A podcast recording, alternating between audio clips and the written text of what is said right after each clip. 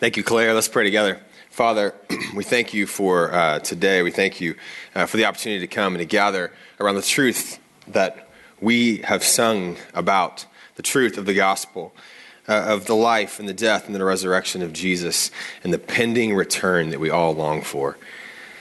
So as we hear this word spoken, um, our prayer is that you would shape us, you would give us perspective, and you would speak to us from your word. Would you take just a moment right where you're seated to ask the Lord to speak to you from his word today?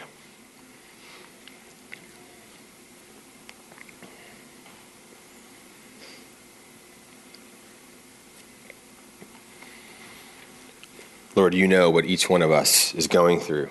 You know where we are. And the promises of God are true and are for us. May we hear that today in your word. In Jesus' name, amen.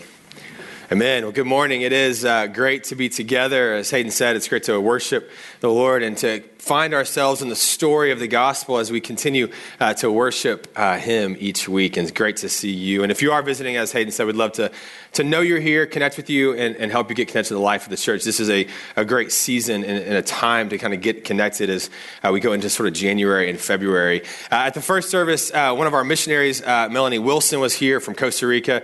It was great to, to see her with our partnership there. And I want to let you know um, that if that's something that you would want to do, be um, want to go on a summer mission trip to Costa Rica. We have an info uh, meeting coming up February twelfth. So just kind of keep that on your radar uh, as we will be looking to, to prepare for that next um, trip to Costa Rica as we do each year. It was great to have her here with us and continue that global partnership that we have uh, in Costa Rica. Uh, when one of my kids was uh, in like first grade or something like that, I was going to be the mystery reader. And the mystery reader is like, I show up, they don't know I'm coming, but I'm going to come and read a book. And so I thought, I need a book. I got to figure this out. So I was like, hey, Doctor Seuss, you know, at my house, Oh, the Places You'll Go. So I grabbed it and I thought, this, that's Doctor Seuss. I didn't read it before I went. Um, and realized about kind of as soon as I got there, the teacher was like, oh, you're going to read that? I was like, yeah, it's Doctor Seuss, right? But have you read that in a while? It's a little dark for first graders. Uh, this is how it starts. You will come to a, a place where the streets are not marked. Some windows are lighted, but they're mostly dark. A place you could sprain both your elbow and chin. Do you dare to stay out? Do you dare to go in? How much can you lose? How much can you win? And if you go in, should you turn left or right or right and three quarters or maybe not quite, or go around back and sneak in from behind? Simple it's not, I'm afraid, you will find, for a mind to make her upper, to make up his mind. You can get so confused that you'll start in the race down long-wiggled roads at a breaknecking pace and grind on for miles across weirdish, wild space. I tried to like look at her with my eyes and just be like, I'm sorry. You know, this is like first graders who are like feeling anxious about their life here. Headed, I fear, towards a most useless place, he says, the waiting place.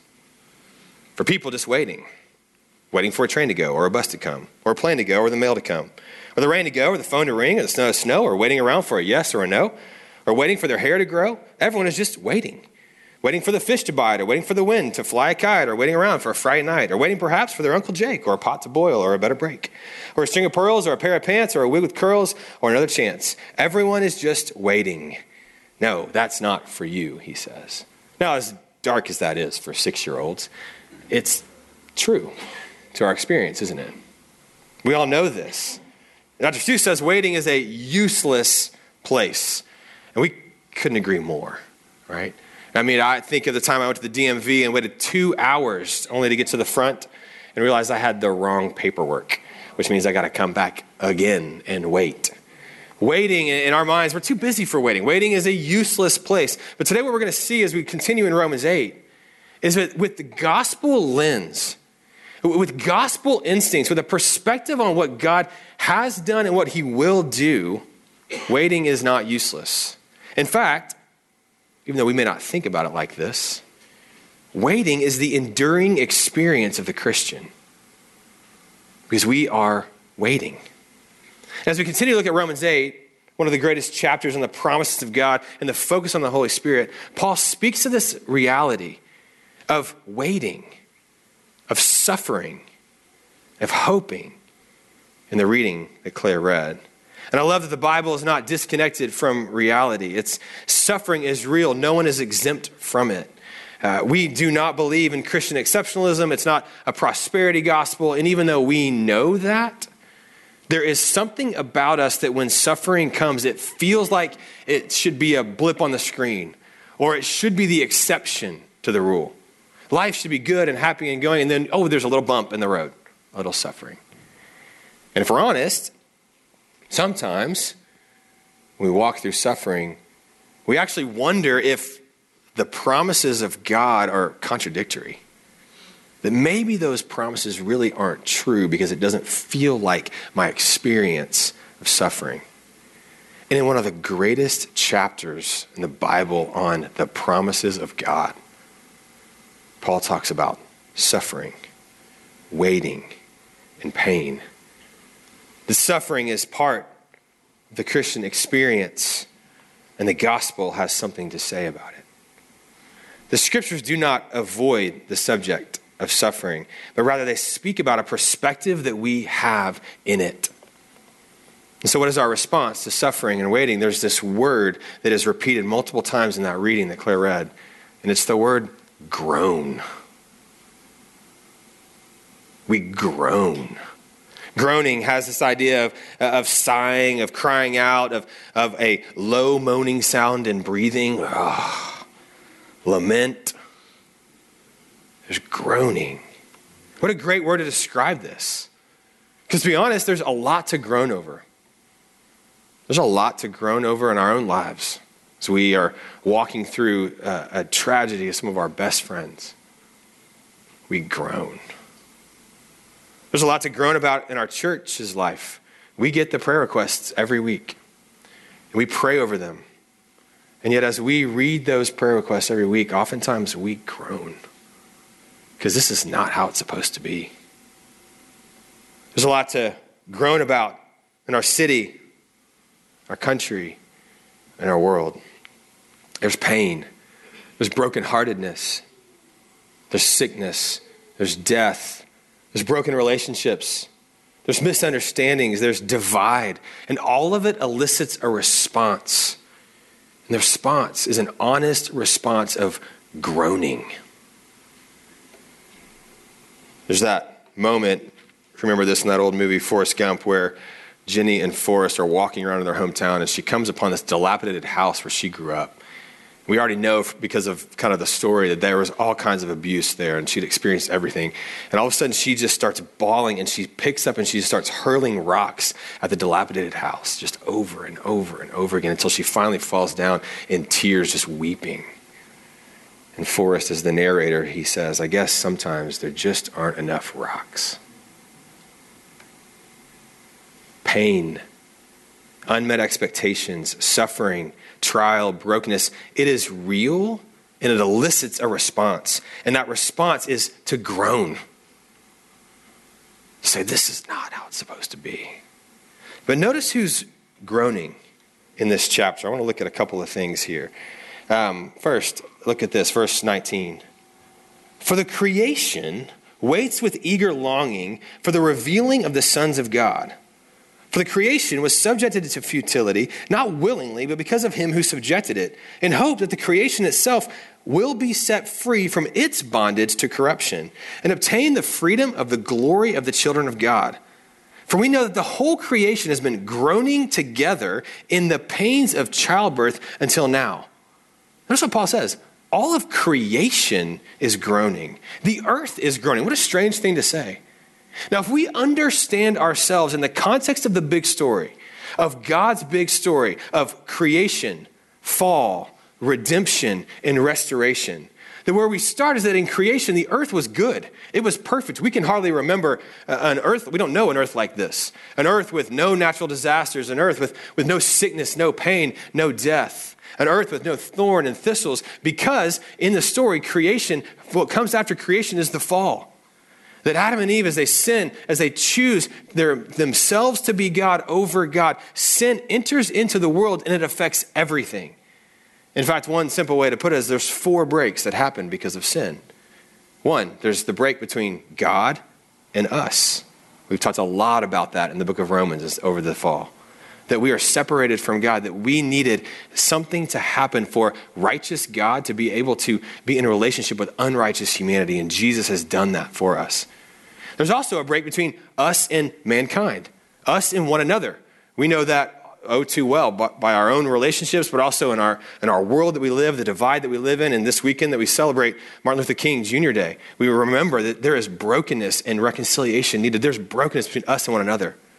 Thirdly, there's a break between us and ourselves. For the first time ever, there's shame in the world when Adam and Eve eat the apple. There's brokenness within us. But the last one that we don't really talk very much about is the brokenness in the earth. That there's now thorns and thistles, that the earth itself is broken. There's natural disasters, there's hurricanes, there's tsunamis. I don't know if this was new to y'all, but just recently, this thing called a bomb cyclone, it's like a snowstorm. That sounds awful. I'm glad I live in Texas. Hopefully there's no bomb cyclones down here. The world is broken.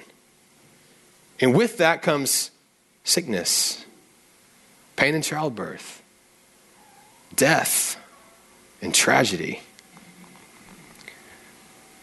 But that's not the end of the story. Creation is good. The fall has made things not the way they were supposed to be. It's not how it's supposed to be, but redemption has come. That Jesus, as we have talked about multiple times over this season in Romans, has come to forgive us, justify us, declare us righteous, call us adopted children of God. He has done all of this to redeem us, to buy us back to himself. So creation, fall, redemption, but ultimately, in this grand narrative, is the restoration of all things. And we, like the earth, wait for the restoration of all things. The earth itself, this is mind-blowing, groans. The earth is longing for the redemption of the sons of God. It's, it's longing to be set free from its bondage to corruption. And so one day God will create a new heavens and a new earth. We'll no longer have all of those things that we just talked about. But today we live in a broken world. And as the earth groans, we groan. Look at verse twenty-three. Not only the creation, but we ourselves, who have the first fruits of the Spirit, we groan inwardly as we await eagerly for adoption as sons, the redemption of our bodies. We groan, just like the earth groans as it waits, we groan as we wait.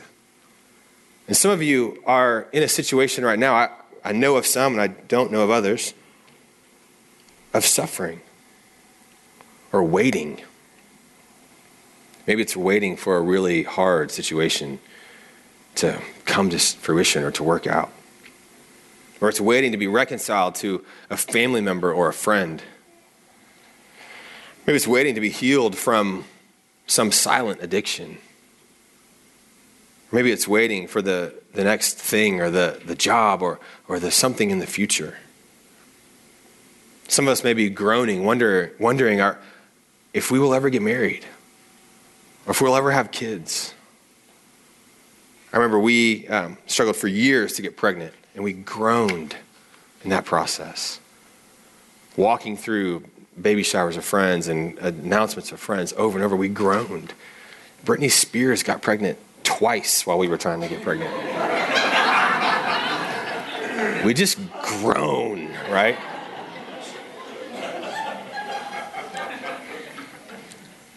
Waiting for many of us is a silent kind of pain.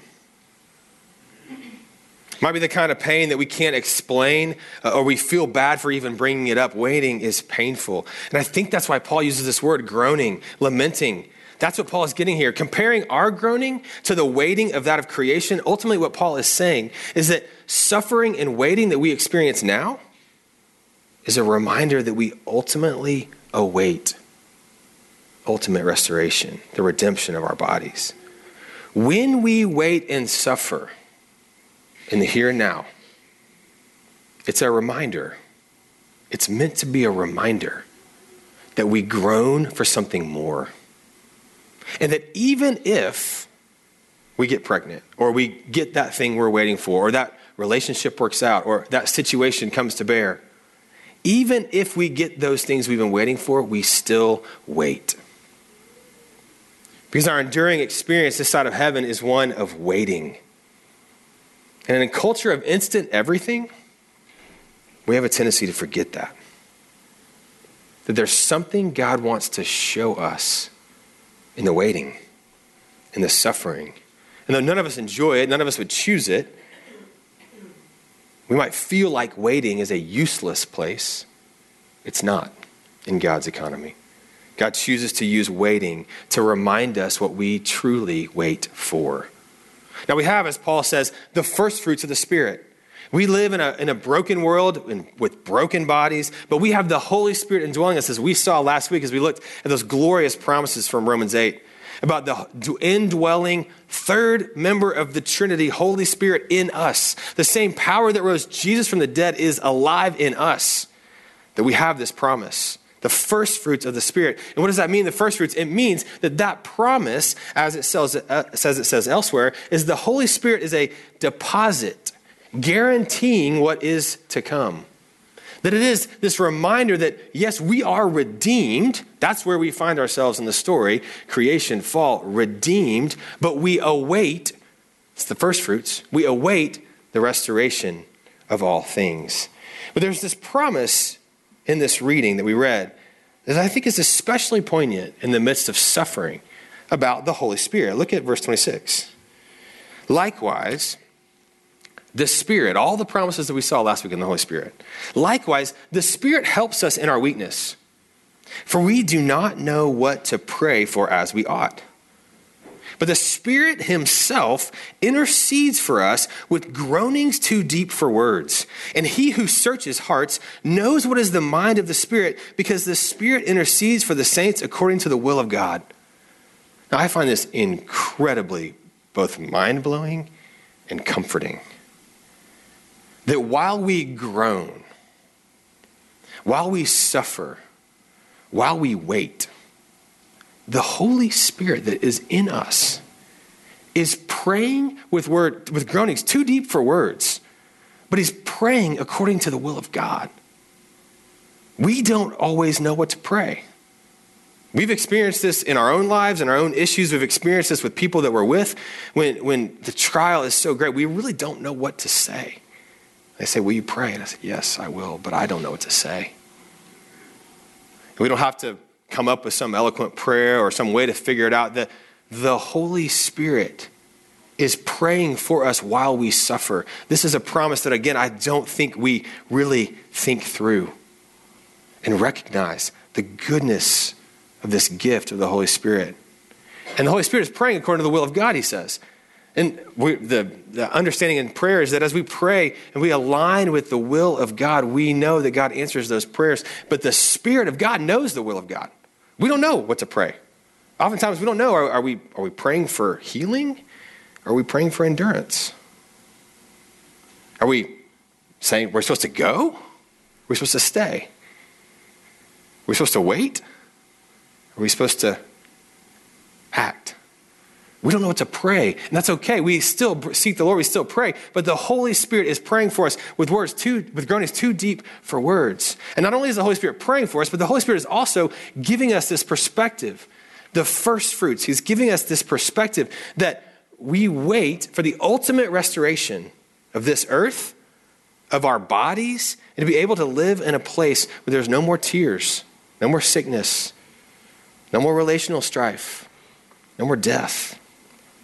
As Paul said in verse eighteen, how we started, for I consider that the sufferings of this present time are not worth comparing with the glory that is revealed to us.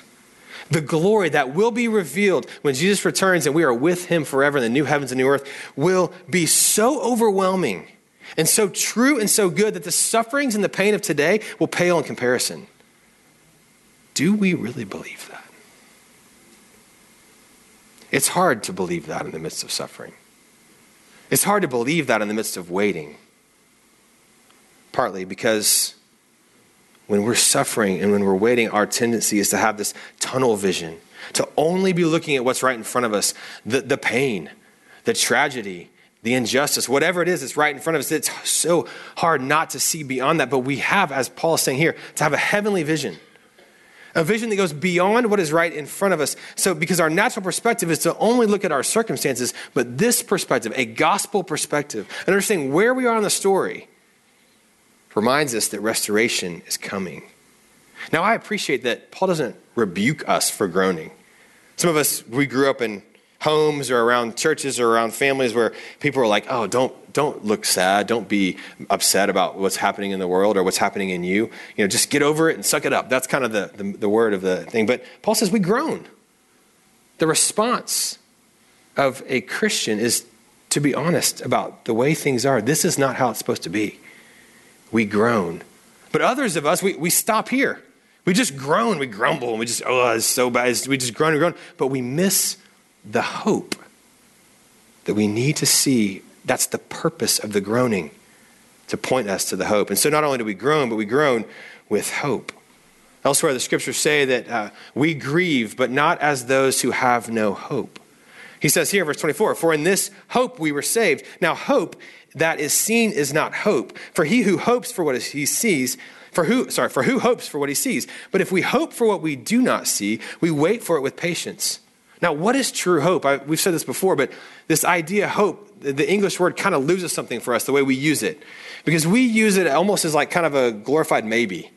You know, it's like, well, it's possible, but maybe not practically. We hope it happens. I, I hope Baylor wins the N C double A tournament. They've done it before. It's not outside the realm of possibility, but it's probably not going to happen. But I hope it happens. Nobody else. Okay. That's the way we use the word hope, right?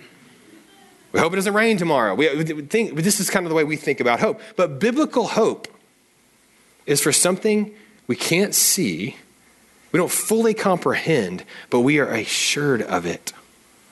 We are confident that it will happen because our hope is not in some circumstance or some condition, but our hope is in a God who keeps his promises.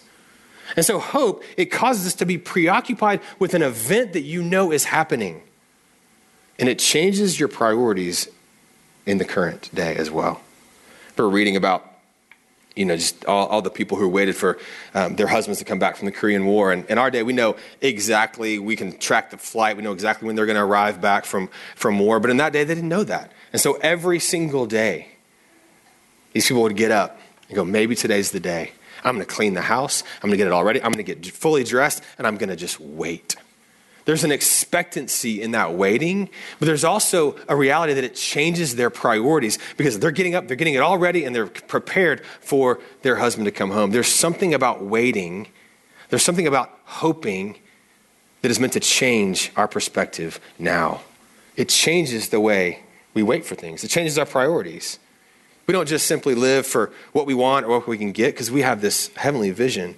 We don't just clamor after identity and acclaim from work or relationships, all the things that we typically do. But no, we have this perspective that this is not our home.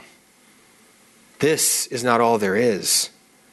There's hope of a secure future. So suffering, waiting, groaning is extremely painful. But it's temporary. And though none of us wants to wait or suffer, the gospel gives a perspective.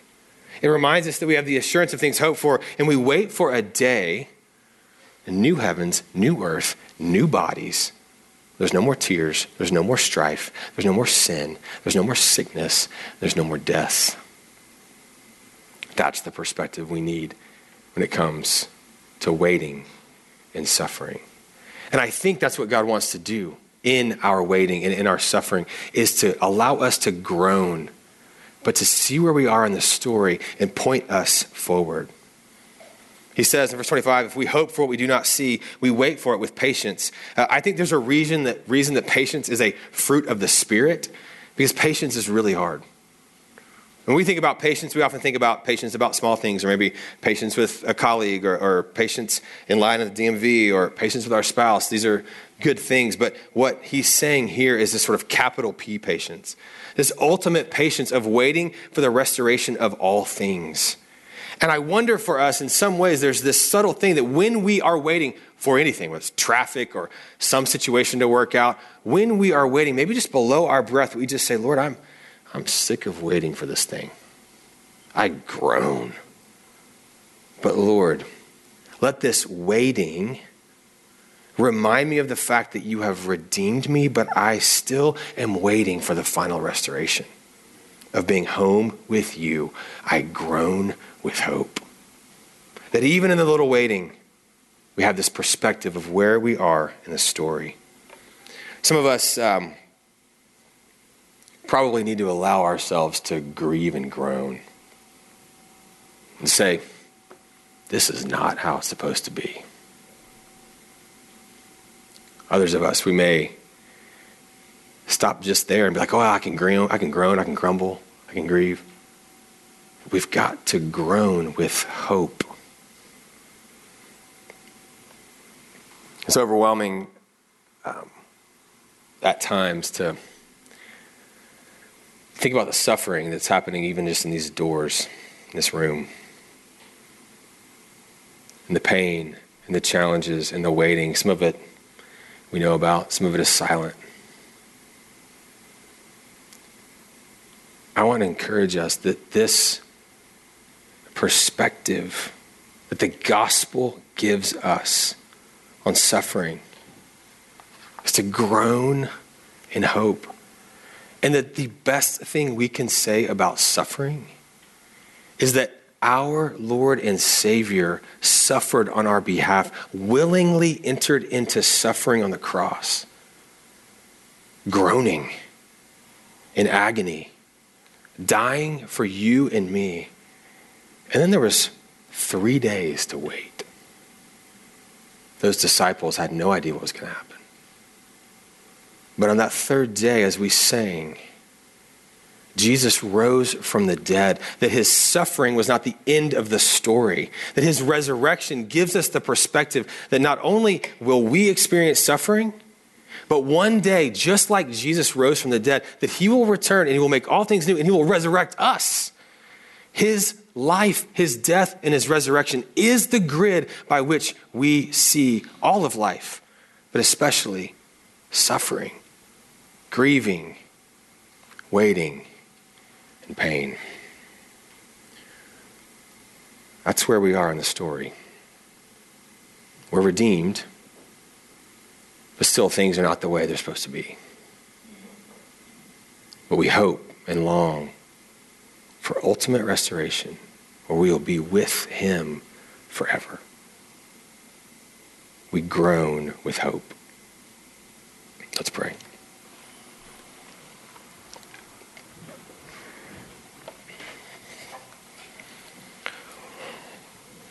Father, we thank you that the word gives us perspective on suffering because it is our reality.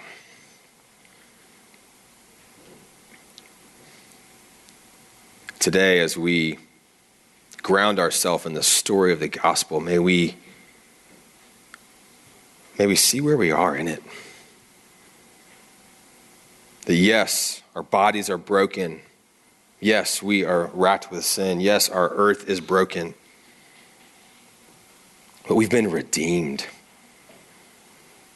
That Jesus came, that he died in our place, and that we are now declared righteous. We, unrighteous humanity, can relate with righteous God because of what Jesus did for us. We have been redeemed. We have been bought with a price. But we wait for the ultimate restoration, new heavens, new earth, new bodies to be with you forever.